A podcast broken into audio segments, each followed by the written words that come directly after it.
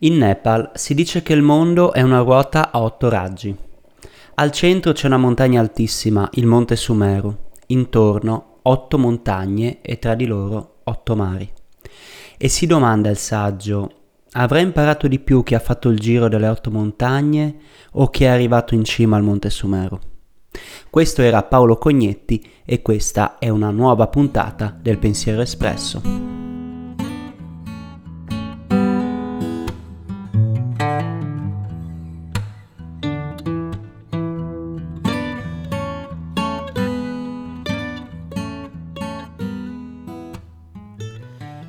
Benvenuti e benvenute in questo 91esimo episodio del Pensiero Espresso e oggi parliamo del film Le otto montagne. Io avevo già pubblicato, era la 38esima eh, puntata, avevo già eh, pubblicato una puntata sul libro delle otto montagne, però adesso sento l'esigenza di fare questa puntata perché riascoltando quella vecchia, quella sul libro, mi sono accorto che il film ha fatto emergere un tema che per distrazione non ho colto durante la lettura del libro. Ed è il tema della felicità. Ed è un tema molto importante sia nel libro perché poi andando indietro con la memoria ho detto ah c'era quell'indizio non me ne ero accorto eh, questo tema è molto importante quindi sia per il libro ma anche per il film. Però prima di andare avanti con la puntata Farei un piccolo riassunto sulla trama, vi avverto che ci sarà uno spoiler per chi non ha letto libro e film, chiaramente però mi serve, mi serve fare lo spoiler per trattare bene il tema.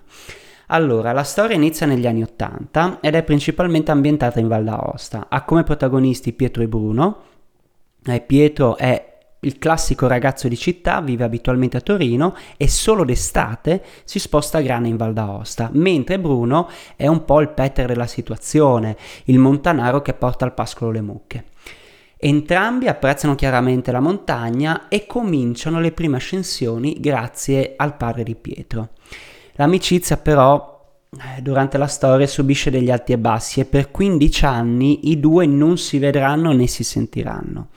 Pietro ha un rapporto conflittuale con il padre che lo porta a provare a un certo punto una totale avversione per il paesino di Grana.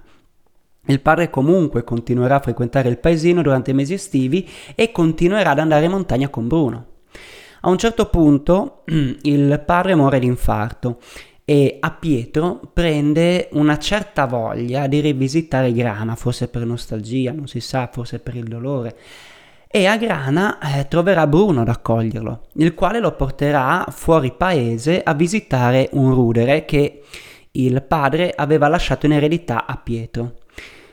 Da questo fatto la loro amicizia si riaccende e restaurano il casale che aveva lasciato in eredità il padre di Pietro. Nel frattempo Bruno si sposa con un'amica di Pietro e ha una figlia e con lei apre un alpeggio, realizzando così il suo sogno di vivere di montagna e non solo in montagna.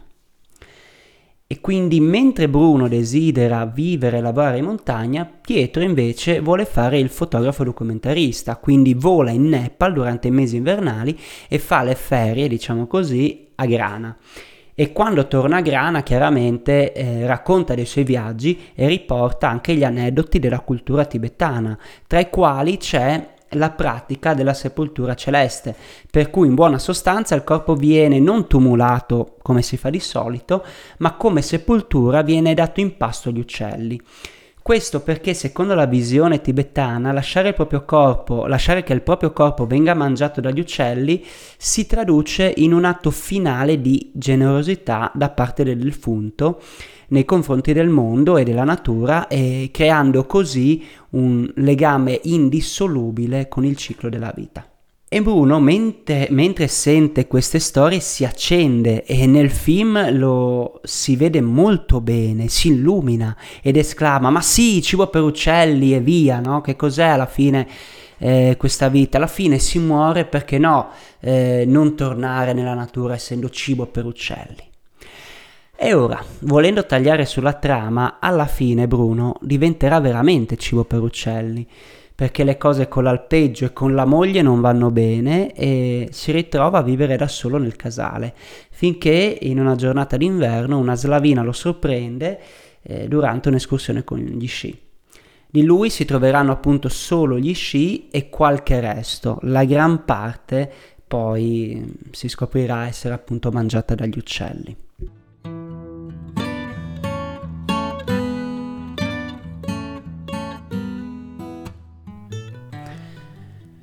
Bruno insegue il suo ideale di felicità in un modo piuttosto cocciuto. Per lui felicità significa vivere a grana, stare in montagna senza alcun tipo di, con- di condizionamento esterno. Le persone attorno a lui o si adattano oppure sono anche libere di andarsene. È un'idea di felicità controversa perché poi Bruno si ritrova da solo ed è una cosa che un po' mi ha spiazzato e mi ha lasciato interdetto perché mi sono chiesto mh, se quella fosse veramente felicità, perché la sua felicità ha reso sua figlia orfana e sua moglie vedova. Per certi aspetti il personaggio di Bruno è molto conflittuale, almeno per me, perché da un certo punto di vista mi ha commosso, ma mi ha fatto anche rabbia.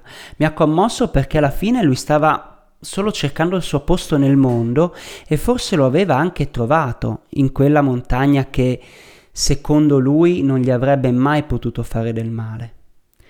Ma mi fa anche rabbia perché mi sono chiesto quanto si possa essere ciechi al dolore che si crea agli altri rimanendo chiusi in se stessi e magari scollandosi di dosso le proprie responsabilità di padre, di marito, per continuare a fare la vita che si desidera. Le riflessioni nate dal libro sono diverse perché nel libro, appunto, come dicevo prima, emergono molti altri temi come il rapporto padre-figlio, il rapporto con la natura e con la montagna in particolare. Il film, per fortuna, per mia fortuna, perché mi ha permesso di fare anche questo tipo di riflessione, punta dritto invece all'idea di felicità come abbandono della società, isolati, con la sola natura come compagna. Questa idea ha una tradizione che comincia almeno con Thoreau, con Jack London, con Chris McCandless. Ora, io non sono un fan delle idee estreme e totalizzanti e quindi non mi piace neanche questo stile di vita scettico e slegato dal mondo. Per quanto io possa adorare la pace che solo un bosco ti sa dare, ma quella è una pausa dal resto del mondo e non un totale rifiuto, perché in quel mondo ci sono anche i miei affetti, le mie passioni, le persone a cui voglio bene. Sarebbe molto più saggio andare nel bosco, nella montagna o comunque in un luogo estremo e solitario, anche il mare aperto, e prendere nota di quello che si impara in quei momenti e condividerli poi con il resto del mondo da cui ogni tanto si sente anche il bisogno di staccare, eh? sia chiaro. Ed è anche quello che fa Thoreau con eh, il suo libro Nella vita nei boschi, per esempio, dove riporta i suoi due anni vissuti in un bosco che tra l'altro, giusto per dare dimensioni ecco, della, de, dell'isolamento, eh, si trovava in un bosco che stava a un'oretta di cammino dalla città più vicino, presso il lago di Walden. Eh, e appunto in questa esperienza, in questi due anni, prova a vivere in povertà ma- materiale, quindi arrangiandosi con l'orto e con la pesca.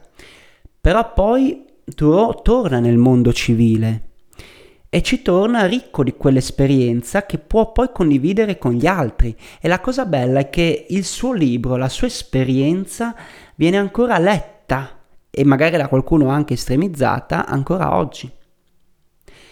E a dire la verità, sarebbe tornato anche McCandless se non avesse trovato la piena del fiume Teclanca a impedirgli il guado. Perché a un certo punto McCandless, Thoreau e chiunque, anche Jack London, desidera tornare nella società? Perché l'idea di felicità è molto più complessa, è molto meno estremizzabile. E questo lo capisce anche McCandless quando legge La felicità domestica o familiare, dipende dalla traduzione che pescate, di Lev Tolstoi. Ed è leggendo questa frase che McCandless si decide a tornare. La citazione è questa. Credo di aver trovato cosa occorre per essere felici. una vita tranquilla, appartata in campagna, con la possibilità di essere utile con le persone che si lasciano aiutare e che non sono abituate a ricevere.